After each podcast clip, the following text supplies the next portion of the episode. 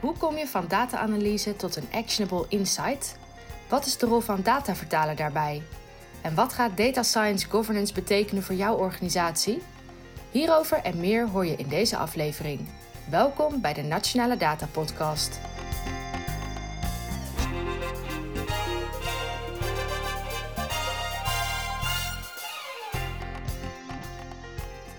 Welkom bij de Nationale Data Podcast. De podcast met inspirerende gasten en inzichten over het gebruik van data, algoritmes en artificial intelligence in de publieke sector. Mijn naam is Sarah van der Laan en vandaag bij mij in de podcast is Arun Rampersad. Arun, welkom. Dankjewel. Eerst even over jouzelf. Er is een hoop te vertellen. Tot voor kort werkte je bij de gemeente Den Haag, waar je verschillende rollen hebt vervuld, eh, zowel in de uitvoering als in de aansturing en kaderstelling. Toen ben jij in 2021 je eigen bedrijf Datadirigent begonnen. Daarover gaan we het straks nog verder hebben. Uh, vanuit je eigen bedrijf ben je ook partner in education van de eerste bacheloropleiding Applied Data Science en AI in Nederland aan de Haagse Hogeschool. Ja. Sinds kort ben je ook betrokken bij DAMA als voorzitter van de werkgroep Data Science Governance. En klopt. wij mogen jou vanaf september officieel associate noemen van uh, VKA. Ja. Dus genoeg om over te praten. Maar eerst even, uh, even de vraag. Je noemt jezelf datadirigent. Wat bedoel je daarmee en waar komt die titel vandaan? Ja, nee, goede vraag. En uh, dankjewel dat ik hier mag zijn. Hè. Ik vind het onwijs leuk. Um, datadirigent. Ja, ik, ik heb het uh, vaak gehad, ook met mijn coach van de traineeship binnen Den Haag, over wat ik nou eigenlijk doe, wat voor diensten ik lever. en het gaat altijd over mensen helpen om waarde te halen uit data. En wat ik doe is die data laten spreken. Ik maak er bij zo'n spreken muziek van. Uh, en, en ik had zelf in mijn hoofd hè, van, hé, hey, uh, ik noem mijn onderneming Datamatti. Uh, maar die coach zei van, nou, laten we dat maar niet doen. Wijze coach. En uiteindelijk, ja, en uiteindelijk kwam hij volgens mij met datadirigent. En toen dacht ik van, ja, dat is het. Ja, ja, ja nice. En, het gaat er dus om dat je die data laat spreken. Dat je daar dus een inzicht van maakt waar je moet een keuze op kan maken. Ja, en ik weet van jou dat je het dan ook wel uh, hebt over actionable insights creëren met data. Wat zijn dat en uh, hoe is dat zo gekomen dat je daarmee bezighoudt? Ja, nee, dat is. Uh, even kijken, in 2016 was dat volgens mij. Toen heb, had ik een tijd als data-analyst gewerkt. En ik las een artikel op Forbes magazine. En dat heette Actionable Insight, The Missing Link Between Data and Action of zoiets. was van Brent Dykes. En, en, en dat artikel heeft veel veranderd voor mij. En, en, ik vond het onwijs interessant wat er stond. Ik ben ook geen IT'er, ik kom vanuit de bestuurskundige hoek. Dus ik ben geïnteresseerd in datagedreven besluitvorming. En, en die actionable insight gaat daar echt over. Van, ja, het gaat erom dat je dus uh, iets maakt, een analyse op zo'n manier uh, uitvoert en presenteert.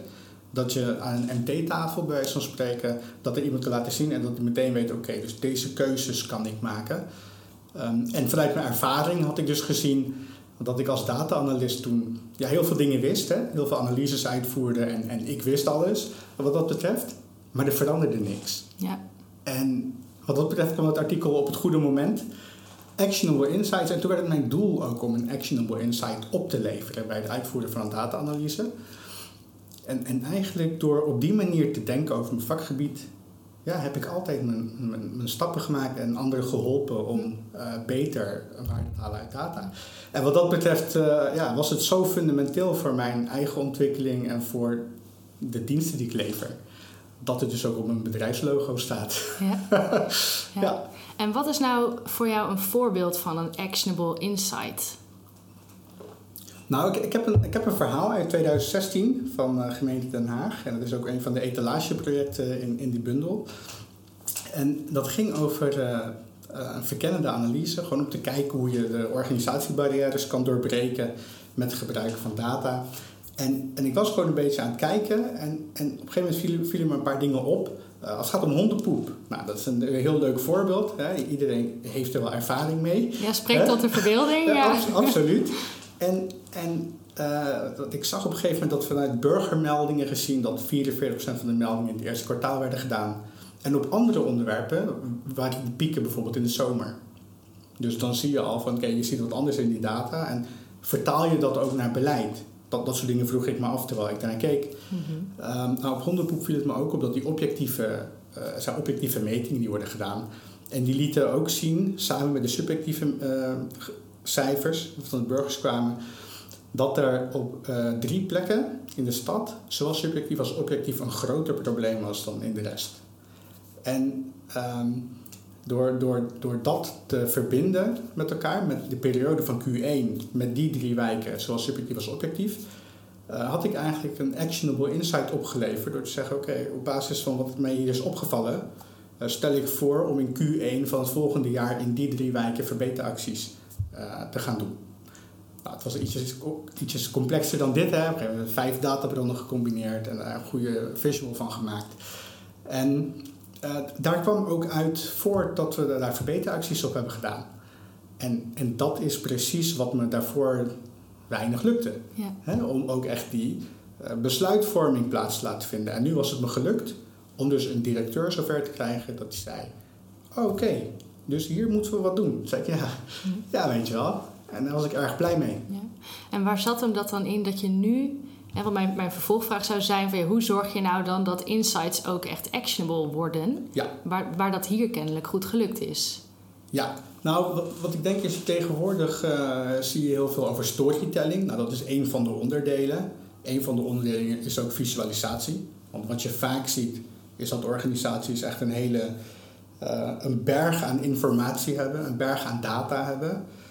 En als je vanuit zeg maar, de IT-afdelingen redeneert, zeggen ja, we hebben alle informatie, maar ze doen er niks mee. Ik, ik heb dat zo vaak gehoord de afgelopen mm -hmm. acht of negen jaar. Ja, ze doen er niks mee. Uh, maar als je, als je redeneert vanuit het perspectief van een manager of een beleidsmedewerker, wiens core business niet is data, maar gewoon het vakgebied zelf wat ze doen, mm -hmm. dan wil je op een zo makkelijk mogelijke manier jouw vraag beantwoord hebben. Nou, vaak in dashboards heb je informatie dat je helpt om iets te signaleren misschien. Mm -hmm. Maar om nou die stap te zetten naar gerichte acties, moet je ook gerichte analyses uitvoeren. Met diezelfde data, maar je doet er net wat anders mee. Dus er, en er zit dus ook veel meer sturing in wat dat betreft. Hè? Dus je gaat wat conclusies verwerken in je analyse. Uh, dat moet je dus ook niet in je eentje doen. Hè? Het is een samenwerking met mensen van de business, met data-analysten, om ook te duiden. Je gaat dingen onderzoeken in de data en het duiden met andere mensen. En dat vervolgens um, ja, een soort datapresentatie in een verhalende vorm gieten met uh, visuele kenmerken toevoegen, dat je precies ziet uh, wat jij wilt dat de boodschap wordt, dat daar de focus op komt te liggen. Uh, gericht op een advies ook echt. En dat doe je met dashboards niet. En met data stories, om het dan zo te noemen, doe je dat wel. Ja. En, en, en daar zit het verschil eigenlijk. Het is echt al dat je in je, je analyse en het presenteren daarvan al een bepaalde richting op stuurt. Ja. ja, en ik had je nog niet verteld dat ik op mijn website www.datadirigent.academy uh, dat ik daar uh, ook wat e-learnings op heb staan.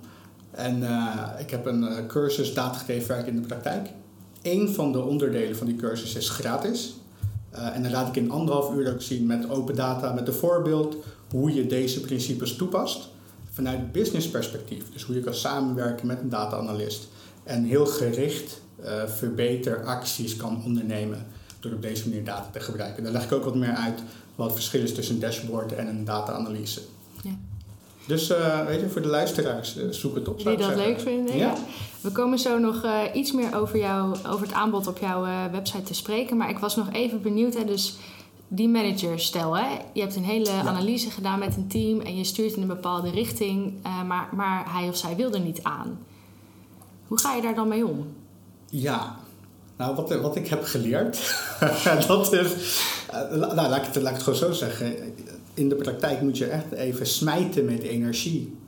En dat is uh, niet op een lelijke manier, hè, maar het is um, bij, bij alle mooie voorbeelden waar data is benut, was er weerstand. En mensen van, van nature die houden er niet van als er iets verandert of als het anders moet. Of nog erger, als, als er iemand is die uh, weinig verstand heeft van een vakgebied, maar wel statistiek heeft toegepast en iets beter kan voorspellen dan de hmm. kenners, zeg maar. Ja. Nou, er ontstaat altijd weerstand. Uh, niet alleen met voorspellen, ook met simpele dashboards en data-analyses. En het is heel belangrijk, denk ik, om, om gebruikers um, allemaal te betrekken. En dat uh, gebeurt denk ik te weinig. Ehm, dat is uh, in 2017 had ik op een gegeven moment een implementatietraject voor een dashboard uh, uitgevoerd. En, en toen ik dat voorstelde aan mijn BI-collega's, waren ze ook een beetje geschrokken. en dat zal ik even uitleggen. Dat was, dat was een, een, een opdracht om een dashboard te ontwikkelen. En dat dashboard, dat waren we op een gegeven moment aan het ontwikkelen. En uh, waren de tests aan het voorbereiden. Dus dan heb je een, technische test en een acceptatietest voor de gebruikers. Um, en en, en ik, zei op, ik zei op een gegeven moment, ja, en als dat dan is uh, goedgekeurd, dan wil ik eigenlijk alle eindgebruikers trainen. Toen zei ik ook, hè, want ja, want meestal ga je dashboard ontwikkelen met een klein groepje, mm -hmm. maar je raakt niet alle gebruikers. Mm -hmm. En toen zei ik van ja, en daarna wil ik eigenlijk ook er een paar weken gewoon bij zitten. Dat ze me kunnen bellen als ze vragen hebben over het gebruik. Mm -hmm. Dat komt ook vanuit mijn eigen ervaring, dat ik het wel eens eerder een dashboard heb laten ontwikkelen. Dat nooit meer werd gebruikt, weet je. Dus, dus daar heb ik van geleerd. Hè? En, en toen gezegd, oké, okay, en dat, dat zijn we ook echt productief aanwezig. En toen zei ik iets waarvan er toch wel wat schrik kwam. Ik zei van ja, en dan gaan we evalueren. Ja. En, uh, ja, ja, en dat, en dat volgens mij zelfs nog voordat ik mijn zin kon afmaken, zei mijn collega van ja, maar, ja, maar waarom, waarom wil je evalueren? Want de acceptatietest is toch al geweest. Nou, en nou komt dat belangrijke verschil. Want ik wil niet evalueren of de BI-collega's hun werk goed hebben gedaan, want ze hebben hun werk goed gedaan. Het dashboard is geaccepteerd. Maar wat ik wil evalueren nu is of dat dashboard in het gebruik daadwerkelijk de meerwaarde levert die we hadden gehoopt. Ja. En, en of, of er misschien nieuwe vragen naar voren zijn gekomen. En dat, uh, nou ja, uiteindelijk uh, waar is er blij mee, was iedereen er blij mee. Uh, om, omdat het je heel erg helpt om datagedreven werken niet als een project te zien, maar als een continu proces. Ja. En dat, dat, dat is volgens mij een van de manieren om uh, organisaties te helpen om die dataproducten ook echt te gebruiken. Ik denk dus ook dat je bijvoorbeeld, je hoort nu ook veel over datageletterdheid als een, een project of een groot programma of iedereen mm -hmm. op een mhm. cursus sturen. Ik, ik denk veel meer dat je dus in je proces van het faciliteren van uh, dataproducten ontwikkelen, dat je in dat proces al moet inbouwen, mm -hmm. dat je continu dit soort begeleiding doet. En, en wat ik denk, is dat als je dus uh, simpel begint, kleine data-analyses, kleine dashboards, opleveren, implementeren, nieuwe vragen stellen, complexere vragen beantwoorden, dat je dan samen met je afdeling ook meer data geletterd wordt. Ja. Ja, dus dat data volwassen worden um, stap voor stap gebeurt. Ja. dus het voorbeeld dat je net noemde is denk ik al een heel mooi uh, voorbeeld van uh, nou ja, jouw hart voor onderwijs, om het zo even te zeggen. Ja. En had ik toevallig genoteerd ook de vraag van ja, datageletterdheid als onderdeel van data science of datagedreven werken. Um, ik wist dat jij dat een belangrijk onderwerp vindt, maar waarom is datageletterdheid binnen datagedreven werken nou zo cruciaal? Um, nou ja, dat hangt een beetje van wat je met datageletterdheid bedoelt. Want heel veel mensen bedoelen daar wat, wat anders mee. Mm -hmm. Sommigen bedoelen daarmee, ja, kan je een grafiek aflezen, weet je wel. Ja. Uh, sommigen bedoelen ook een stukje cultuur mee. Uh, maar, maar in ieder geval, wat voor mij volgens mij het belangrijkste is, is dat datagedreven werken is een, een continu proces. Het is een activiteit. Het is ook niet het, het doel op zich. En je gebruikt data om het werk dat je al doet, om dat nog beter te doen eigenlijk. Vooral in de publieke sector is het zo. Um, en, en dat betekent dat het, dat het mensenwerk is. En dat betekent dat je dus ook wat moet weten van wat dat betekent mm-hmm. om er gebruik van te kunnen maken. En dat is, dat is misschien een beetje vaag hè, als ik het nu zelf zo een beetje in mijn hoofd terugluister. maar, maar dat betekent dat je aan de ene kant, als er een dashboard is, nou ja, laat ik zo beginnen. Dus als je een dashboard hebt of een data-analyse hebt, dan zie je dat er mensen zijn die die producten op een andere manier interpreteren. Mm-hmm. Bijvoorbeeld als je vijf teammanagers hebt en je geeft ze een dashboard zonder begeleiding, dan zullen ze misschien alle vijf op een andere manier met de medewerkers in hun teams omgaan met dat dashboard en het op een andere manier duiden. Ja. En dan ontstaat er onrust in zo'n organisatie. En je weet ook niet of je je doelen gaat halen. En, en bijvoorbeeld als je bijvoorbeeld uh, handhavers hebt en je hebt een dashboard en je beoordeelt ze op het aantal bonnen, eh, dat wordt geschreven, nou, dan, dan zal één team misschien zeggen van ja, ik ga je afrekenen op het aantal bonnen. En een ander team gaat misschien zeggen, laten we het gesprek voeren over. Mhm. Weet je, van als je bijvoorbeeld een, een dag had dat het regende en er waren minder parkeercontroles uitgevoerd, eh, nog voor de tijd van de scanauto.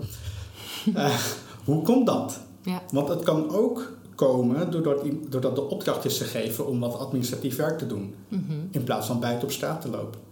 En dus dat, dat duiden van niet alleen data, hè, dat is een metadata management, maar ook het duiden van informatieproducten, dat is nog steeds mensenwerk. Mhm. En als je ervoor wil zorgen dat, dat, dat mensen in de lead zijn eigenlijk, ook met voorspelmodellen, ook heel belangrijk. Weet je, als er een voorspelling komt op basis van bepaalde variabelen, dan moet de medewerker die dat bekijkt eh, wel genoeg kennis hebben en kunde Mhm. om nog wel de eigen mening eh, te baseren op wat zo'n model zegt. Ja. En daar is allemaal kennis voor nodig. Ja. Dat is allemaal datageletterdheid.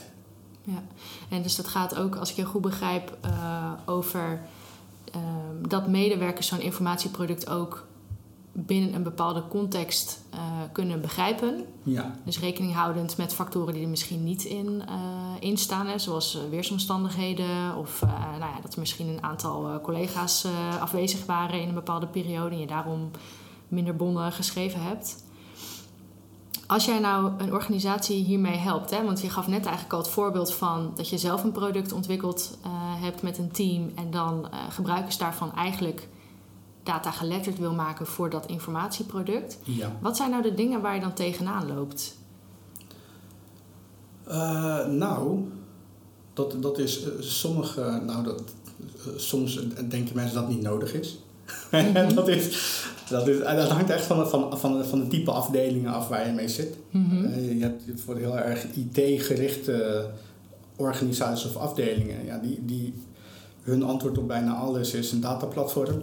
Weet je wel, hè? Van, eh, nee, een beter dataplatform nodig. Of eh, betere technologie of betere ontsluiting van die bronnen. Hè? Terwijl dat verhaal wat je net vertelde van de hondenpoep waren gewoon vijf Excel-bestanden. Mhm. En, en, en, en daar kan je ook het inzicht mee maken. Het is niet, niet de mooiste en de netste manier, maar de businesswaarde eruit halen kan wel. Ehm, nou, dus aan de ene kant hè, van ja, het is niet nodig. Aan de andere kant van nee, maar, maar weet je, waarvoor hebben we extra les nodig? Weet je, als, het, als een, ehm, een, een product goed genoeg is, dan hebben we toch geen training nodig. Weet je, dat, dat Mhm. hoor ik ook nog wel eens. Ehm, nou, en ik begrijp wel wat, wat, wat mensen ermee bedoelen, maar als je, als je dus ook in de praktijk ziet wat er dan zoal misgaat met het gebruiken van, en ook voorspelmodellen, algoritmes in organisaties van de publieke sector, Ja. Dat denk ik dat een stukje eh, datageletterdheid en training en opleiding eh, geen kwaad kan, Nee. laat ik het zo zeggen. Dus met name dat mensen inschatten dat het niet nodig is. Enerzijds misschien vanwege zelfoverschatting, ik begrijp dit al wel. En anderzijds vanwege hoge eisen aan eh, informatieproducten in de zin van het moet voor zich spreken of het moet intuïtief zijn om te begrijpen. Ja, en, en ook gewoon een focus op technologie.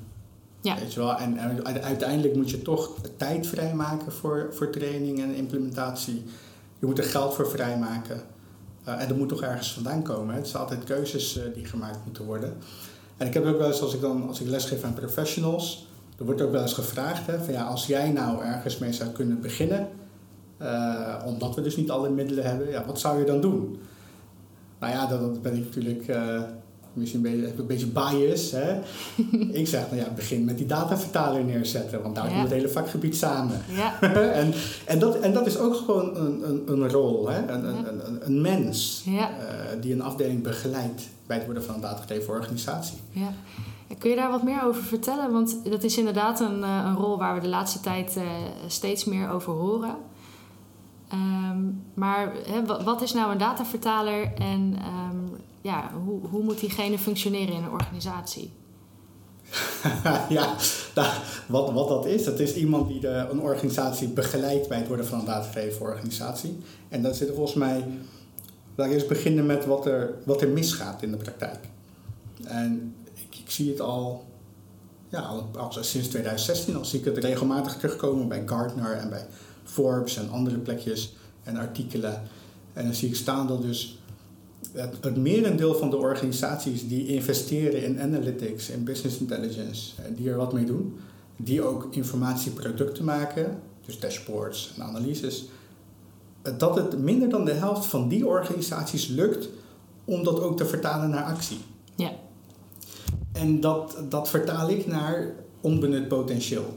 Omdat de hele reden dat je een data warehouse inricht, de hele reden dat je metadata beschrijft, de hele reden dat je een dashboard maakt en een analyse uitvoert, is omdat je wil dat mensen dat gebruiken in een besluitvormingsproces en er ook actie gaan ondernemen. Mhm. En als dat dus niet gebeurt, ja, dan, dan vraag ik me af waar het allemaal goed voor was. Weet je Ja. wel? Nou, het is waarschijnlijk weer ergens goed voor, maar in ieder geval eh, heel zwart-wit, Ja. heel zwart-wit denken. Ja.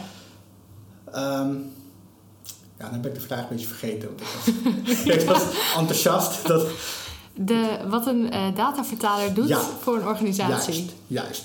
Nou, om, omdat, daar dus, het, het, het- wat mij betreft, de grootste bottleneck voor het vakgebied ligt. Dus ook die datavertaler is degene die er ten eerste voor zorgt dat de juiste vraag wordt gesteld. Want niet elke eh, vraag beantwoord je met een dashboard. Je beantwoordt niet elke vraag met een voorspelmodel. Er zijn verschillende antwoorden voor verschillende eh, businessproblemen. Maar je moet wel de goede vraag stellen. Vervolgens eh, domeinkennis inbrengen bij het ontwikkelen van. Hè, dus ook echt, volgens mij in zijn algemeenheid wordt ook heel veel als een business taak gezien Mhm. die datavertaler. En daarna, als zo'n product wordt opgeleverd, de, de implementatie van dat product binnen de afdeling. Dus niet technisch, niet de autorisatiematrix. Oh, dat is ook nog wel een leuke met implementatie. eh, dat is ook nog even. Toen, toen had ik het er ook over, ja, ik wil mensen, met mensen afspreken wie dat dashboard eh, allemaal mag bekijken. Mhm. En, en de IT'er zei, ja, maar we hebben toch een autorisatiematrix, weet je wel. En we hebben toch de, de, de licenties toegewezen op zo'n manier dat alleen de juiste mensen bij de juiste Mhm. eh, eh, dingen in het dashboard kunnen. En zei ik, oké, maar we zitten allemaal op één kamer. En als ik nou aan mijn collega's zeg, joh, kijk eens even hier. weet je wel? Ja. Eh, dus je moet, je moet er gewoon ook een, niet alleen een technologische, technologisch afdwingen, maar je moet er ook gewoon een organisatieafspraak van maken. Nou, die datavertaler zorgt er wat mij betreft voor dat alles rondom het ontwikkelen van, ehm, van inzichten, dat dat op een goede manier gebeurt. Dat is de korte, de korte uitleg. Ik kan, nog wat meer over vertellen. Ehm, als ik het concreet maak, met een, eh, met, met een voorbeeld, heb je dus... Stel je voor, je hebt een eh, callcenter en die wil aan kanaalsturing doen. Dus je wil meer mensen bijvoorbeeld naar de balie of naar de website. Laten we voor nu zeggen website. En dan eh, heb je een dashboard en in het dashboard zie je voor wat voor producten en op welke locaties mensen naar welke, van welk kanaal gebruik maken. Nou, stel je voor, je hebt één product waarvan je zegt, daar wil ik echt veel meer mensen, en dat zeg je 10% of zo, Mhm. eh, van die mensen die nu bellen, wil ik naar de website laten gaan. Ja. Hoe kan je data gebruiken om dat doel te halen ook? Nou, dan kan je kijken van oké, ik wil dan een, een, een verkennende data-analyse van het, het klikgedrag Mhm. op bepaalde formulieren. Nou, daar, daar valt misschien iets op. Hè? Bijvoorbeeld dit, in dit formulier eh, loopt het vast. Ja, een bepaalde knop wordt niet gevonden. Ja, bijvoorbeeld. Mhm. Nou, dat is dan ook een, een, een conclusie of een advies of een inzicht waar iemand een keuze op kan maken. En die keuze is dan, we gaan een nieuw formulier maken. Dan maak je een nieuw formulier. Die ga je allebei tegelijkertijd random toch gebruiken. En dan ga je een A-B-test doen. Nou, dat is ook een andere data-analyse methode. Tegelijkertijd ga je in je dashboard met het management ga je monitoren wat dat, of je veranderingen ziet in kanaalgebruik. Mhm. Maar het hele punt is, en, en dit is wel weet je, een heel simpel klein voorbeeld, maar het, het hele punt is dat je redeneert vanuit dat businessdoel. En dan kijkt van oké, wat voor dataproducten kan ik gebruiken? En niet redeneert vanuit ik ben een BI-afdeling, ik ga dashboards maken. Ik Ja. ben een, eh, een advanced analytics team, ik ga voorspelmodellen maken. Nee, je gaat kijken naar je businessdoel en daaronder hangen dan data-initiatieven vanuit die verschillende disciplines. En ook data management. Als je bijvoorbeeld zegt, oké, die bronnen moeten beter worden ontsloten en zo. Dat, Ja. dat hangt daar dan onder. Ja. En het is allemaal gerelateerd aan dat ene businessdoel. Ja. Ehm, en, en dat zorgt dus ook voor dat je wat dat betreft een, een soort integraal dataportfolio maakt. Ja. En stel nou, hè, kleine gemeente uh, luistert hiernaar en denkt: ja, ja. jemig, uh, nog een rol erbij. Ja. Uh, we moeten al zoveel. we zijn nog maar net bezig met data stewards. Wat voor iemand die een organisatie al heeft, zou dit nou kunnen oppakken? Ja, in plaats van nou massaal vacatures te gaan uitschrijven voor datavertalers. Ja, nee, ik, ik denk dat is eigenlijk met, met alle rollen en functies zo. Uh, als je op een gegeven moment bijvoorbeeld in, in data-analyse, even, even een ander voorbeeldje en dan kom ik straks hierop terug. Heb je, heb je het element, hè, je, je kan zeggen ik heb een data-analyst nodig die moet kunnen programmeren. Ik heb een data-analyst nodig die goed is in datavisualisatie. Ik heb eentje die nodig, nodig die goed is in statistiek. Um, en zo kan je allemaal uitsplitsen in verschillende rollen. Mm -hmm. Maar je kan ook zeggen, ja, ik heb die functie en, en in die functie wil ik die rollen laten landen. En elke organisatie doet dat op een andere manier. Dat heeft net te maken met hoe zo'n organisatie zelf werkt. Ja. Zelfs binnen grote overheidsorganisaties heb je afdelingen die het op een andere manier doen. Ja. Nou, dat, ik vind het persoonlijk niet erg, zolang je maar onderliggend in de rollen weet van oké, deze rol vervullen we wel. Er is iemand die dit doet. Die onze vaste spanningspartner is. Mm -hmm. uh, er is iemand die onze definities van, van de data die we hebben beheert. Weet je wel, data steward. En je hoeft het niet zo te noemen. Het gaat erom dat je in ieder geval weet dat het gebeurt. Mm -hmm. Dus het kan ook zomaar uh, zijn dat je zegt dat een data steward misschien ook uh, uh, heel erg de, de, de mogelijkheden van het hele vakgebied kent. Ja. Um, en ook goed is in het begeleiden van. Dat zou zomaar kunnen. Ja. wat ik wel denk is dat die datavertaler als rol is niet een, een, een specialist maar een generalist op het vakgebied. En dat betekent dat je wat moet weten van data management, wat van business intelligence, wat van analytics, beschrijvend en voorspellend. Uh, in ieder geval op de manier van dat je weet van oké, okay, hier kunnen we een klassificatiemodel toepassen, hier kunnen we een regressiemodel toepassen, hier moeten we even een dashboard voor laten ontwikkelen. Weet je wel, dat je dat kan begrijpen. Um, dus wat dat betreft ben je volgens mij een generalist. En ik zou beginnen met de businessmensen met het meeste affiniteit. Mm -hmm. uh, zeg maar als een soort data-ambassadeur uh, opleiden op deze manier. Ja. En dat kan al, kan al beginnen met alleen maar gewoon het, het, het kennis van. En dan kan je altijd nog kijken van oh, wil ik hier wat meer mee doen of niet. Ja, ja. nou klinkt als een uh, mooi concreet advies voor onze luisteraars. Hey, dan gaan we even naar het volgende. Ik zei het op het begin al, je bent onlangs betrokken geraakt bij Dama Nederland als voorzitter van de nieuw opgerichte werkgroep Data Science Governance. Ja. nou, samen met de werkgroep ga je dat prominenter op de kaart zetten. Kun je eens uitleggen wat Data Science Governance is en waarom moet daar nu een aparte werkgroep voor worden opgericht?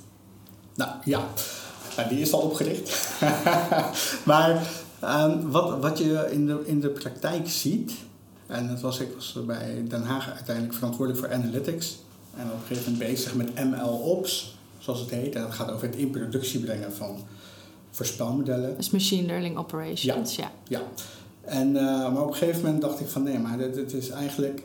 Eigenlijk is dit een, een, een grotere integrale aanpak nodig. Want er gaan verschillende dingen mis op verschillende plekken. En kort, kort voorbeeld is van als je kijkt dan wat gebeurt er als je zo'n model ontwikkelt. Dat ga je voorbereiden, je gaat ontwikkelen, je gaat het in productie brengen. Dat betekent dat het gebruikt kan worden en je gaat het monitoren.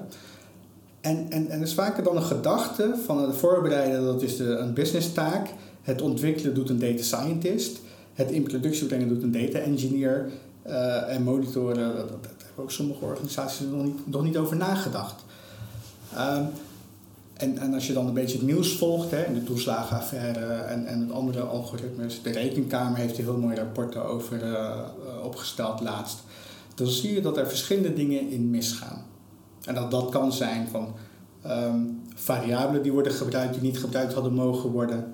Het kan ook gaan over een gebrek aan monitoring, kan gaan over een gebrek aan transparantie. Um, en, en, misschien, en misschien heb je net al een beetje gehoord dat ik graag vanuit het proces uh, redeneer. En toen dacht ik van ja, maar misschien moeten we gewoon op een hele andere manier nadenken over dit proces. En een, een basisgedachte die ik daarbij had was, oké, je, je hebt een domeinperspectief, uh, een analyseperspectief, een dataperspectief en een ethisch perspectief. En je moet die vier stappen ook vanuit die vier perspectieven benaderen. Dus, dus niet alleen bij ethiek stilstaan uh, in een workshop voordat je begint, met uh, het ontwikkelen van. Maar ook bij ethiek stilstaan als het gaat om monitoring, de drift in dat model, als dat model verandert. Wat, hoe ga je daarmee om? Wanneer ga je het herijken? Um, een, een, een, een stukje analyse, want ik vind dat natuurlijk actionable insights. Hè? Kijk, mijn, mijn stelling is dat een voorspelmodel ook een actionable insight moet zijn. Wat daaruit komt, moet een inzicht zijn dat uh, iemand, een gebruiker, in staat stelt om daar een keuze op te nemen. Nou weten we ook dat je niet zomaar kan zeggen ja of nee. Weet je? Mm Fraudeur, geen fraudeur. Weet je wel? Mm dat betekent dus dat je de, de, variabelen mee moet nemen en, en aan degene die zo'n voorspelmodel interpreteert moet laten zien op basis van welke variabelen een bepaalde voorspelling wordt gedaan. En die persoon moet zelf in staat zijn ook om af te wijken van de voorspelling. Dat is heel belangrijk, want een model is natuurlijk nooit perfect. en, mhm. en de, het is uh, de mens in de lead uh, natuurlijk. Dus, dus dat is eigenlijk data science governance um, is nodig op een andere manier dan IT governance, omdat een voorspelmodel is een stukje levende statistiek. Mm Dus als er nieuwe, uh, nieuwe input komt, verandert ook de werking van het model. Weet je? En, en dat betekent dat je er op een andere manier mee om moet gaan. Um, op een manier waarmee we onze burgers niet tekort doen. Ja. en, ja. En, en, dat is nu heel belangrijk. En met die werkgroep uh, willen we eigenlijk... Op mijn website staat trouwens een documentje onder de cursus Zicht op Algoritme. En daar staan een paar pagina's en tekst. Daar kan iedereen dat ook nalezen. En met de werkgroep Data Science Governance.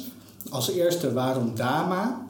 Uh, dat is omdat DAMA is een organisatie non-profit van professionals voor professionals. Dat is voor mij dus ook vrijwilligerswerk. Ik vind het gewoon heel leuk om dat te doen en gewoon echt, gewoon echt met mensen over de inhoud te kunnen praten. Uh, dus daarom DAMA, hè, om, om kennis te ontwikkelen en die kennis ook weer gewoon gratis te verspreiden. Um, en de, met deze werkgroep willen we eigenlijk uh, zicht op algoritmeverhaal, data science governance, uh, willen we vertalen naar een stukje ja, DAMA-achtige teksten. Mm -hmm. Zodat het als een soort hoofdstuk van het boek leest. Ja. Um, ja, is de ambitie dat het onderdeel wordt van het uh, DM-BOK, het Body of Knowledge? Oh, ik zou het natuurlijk leuk vinden. Uh, maar ik denk wel dat, dat dit is heel erg gericht op de publieke sector uh, in Nederland. Al denk ik wel dat alle organisaties, dat het voor hen ook goed zou zijn om op deze manier ja, om te gaan met algoritmes, zeg maar. Mm -hmm. Uh, nou ja, wat we als eerste gaan doen in ieder geval is op, op 1 september, ik weet niet waar en hoe precies, maar dan publiceren we een vertaaltabel. Waarmee dus al die beleidsvereisten uit verschillende documenten, onder andere de Algemene Rekenkamer, de Kamerbrief van JNV volgens mij, uh, waarmee we een vertaaltabel maken naar uh, die vereisten, zodat je kan zien binnen welke stappen van het Data Science Governance Framework dat wordt opgelost. Uh, zodat ook degenen die dit gaan gebruiken erop kunnen vertrouwen dat als je dit raamwerk gebruikt, mm-hmm. dat je voldoet aan al die vereisten. Ja. Um, en een andere, een, een, plan, een gedachte, is om een uh, volwassenheidsmeting op uh, data science governance te maken. Klein meetinstrument waarmee organisaties heel snel kunnen zien um, ja, op welke onder, onderdelen zij nog wat werk te verrichten hebben.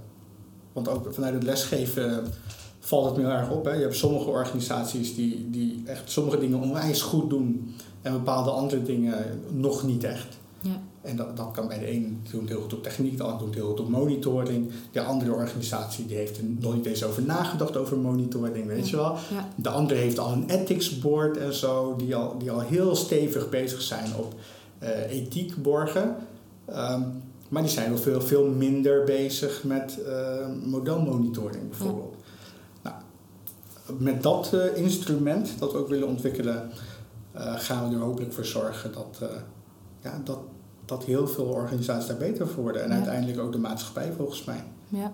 Dat, hey, en voor luisteraars die nu denken van, oh, dit is eigenlijk precies iets voor mij. Kunnen er nog mensen bij de werkgroep aanhaken? Ja, we zoeken nog, we zoeken nog leden. We zijn een jonge werkgroep, hè? dus ja, ik wil bijna zeggen iedereen is welkom. Uh, maar als je, als, je, als, je, als je dit heel interessant vindt en uh, graag wil bijdragen, ja, heel graag zelfs. Nou, hartstikke tof. Hey, dan gaan we alweer naar de afsluitende uh, vraag van, van onze podcast. Um, ik heb er een twist aangegeven voor deze keer. De vraag luidt: Is er nog een boek dat je aan onze luisteraars zou willen aanraden? Um, er zijn er heel veel. Ik heb er thuis ook heel veel. Die je ook gelezen hebt? Ja, of, okay. absoluut. en die ik ook verwerk in de cursus die ik maak. Ik ga trouwens ook een cursus maken voor datavertalers. Um, maar er is er eentje, en dat is, uh, dat is een boek die veel minder op LinkedIn langs zie komen. En het heet Delivering Data Analytics. Uh, de auteur, het naam weet ik even niet uit mijn hoofd, maar dat, dat, dat is een, een persoon die eigenlijk die rol van datavertaler vervult. En ook de, de uh, uh, UX design, veranderkunde, productmanagement, die disciplines combineert in hoe je ervoor kan zorgen dat analytics landt. Het boek heet Delivering Data Analytics. En ik denk dat, wat mij betreft, is dat, dat boek en uh, Effective Data Storytelling van Brent Dykes, waar ik je eerder over zei. Um, die twee boeken zijn, zijn voor mij best wel leidend in de uitvoering van het vakgebied. En op strategisch niveau, uh, Data Strategy van Bernard Marr, 45 use cases of big data ook van Bernard Marr. Um, ja, zijn, zijn dat de boeken. Natuurlijk de Dama DM boek. natuurlijk. Ik dacht al, wanneer komt die uh, nou? Maar... Ja, ja, dat moet ik even noemen. Uh, en, en, en die vind ik ook data management heel sterk. Als je het hebt over zeg maar de advanced analytics, vind ik ook data science for business een onwijs goed, goed boek. Maar ja, sorry, je vroeg er om één. Ik vroeg om één, uh, maar ik vraag één uh, vinger en je krijgt de hele hand uh, bij jou. Ja, sorry. Nee. Ik, ik vind het gewoon een erg leuk vakgebied, hè? Nou, je enthousiasme is aanstekelijk in ieder geval voor mij. Ik vermoed voor onze luisteraars ook. Arun, ik ga jou heel erg bedanken voor jouw deelname aan, aan onze podcast. Graag gedaan. En hopelijk tot de volgende keer. Ja, tot slot. Nog even Nabrander. Ja. Uh, voor als de luisteraars, als iemand het heel leuk vond, uh, op mijn website, uh, via mijn website kan je ook gewoon een Teams afspraak met mij inplannen. Gewoon via de website zelf, van een kwartiertje. Dus doe dat vooral. Leuk. Dan kunnen we lekker even babbelen. Heel goede tip. Dankjewel Arun.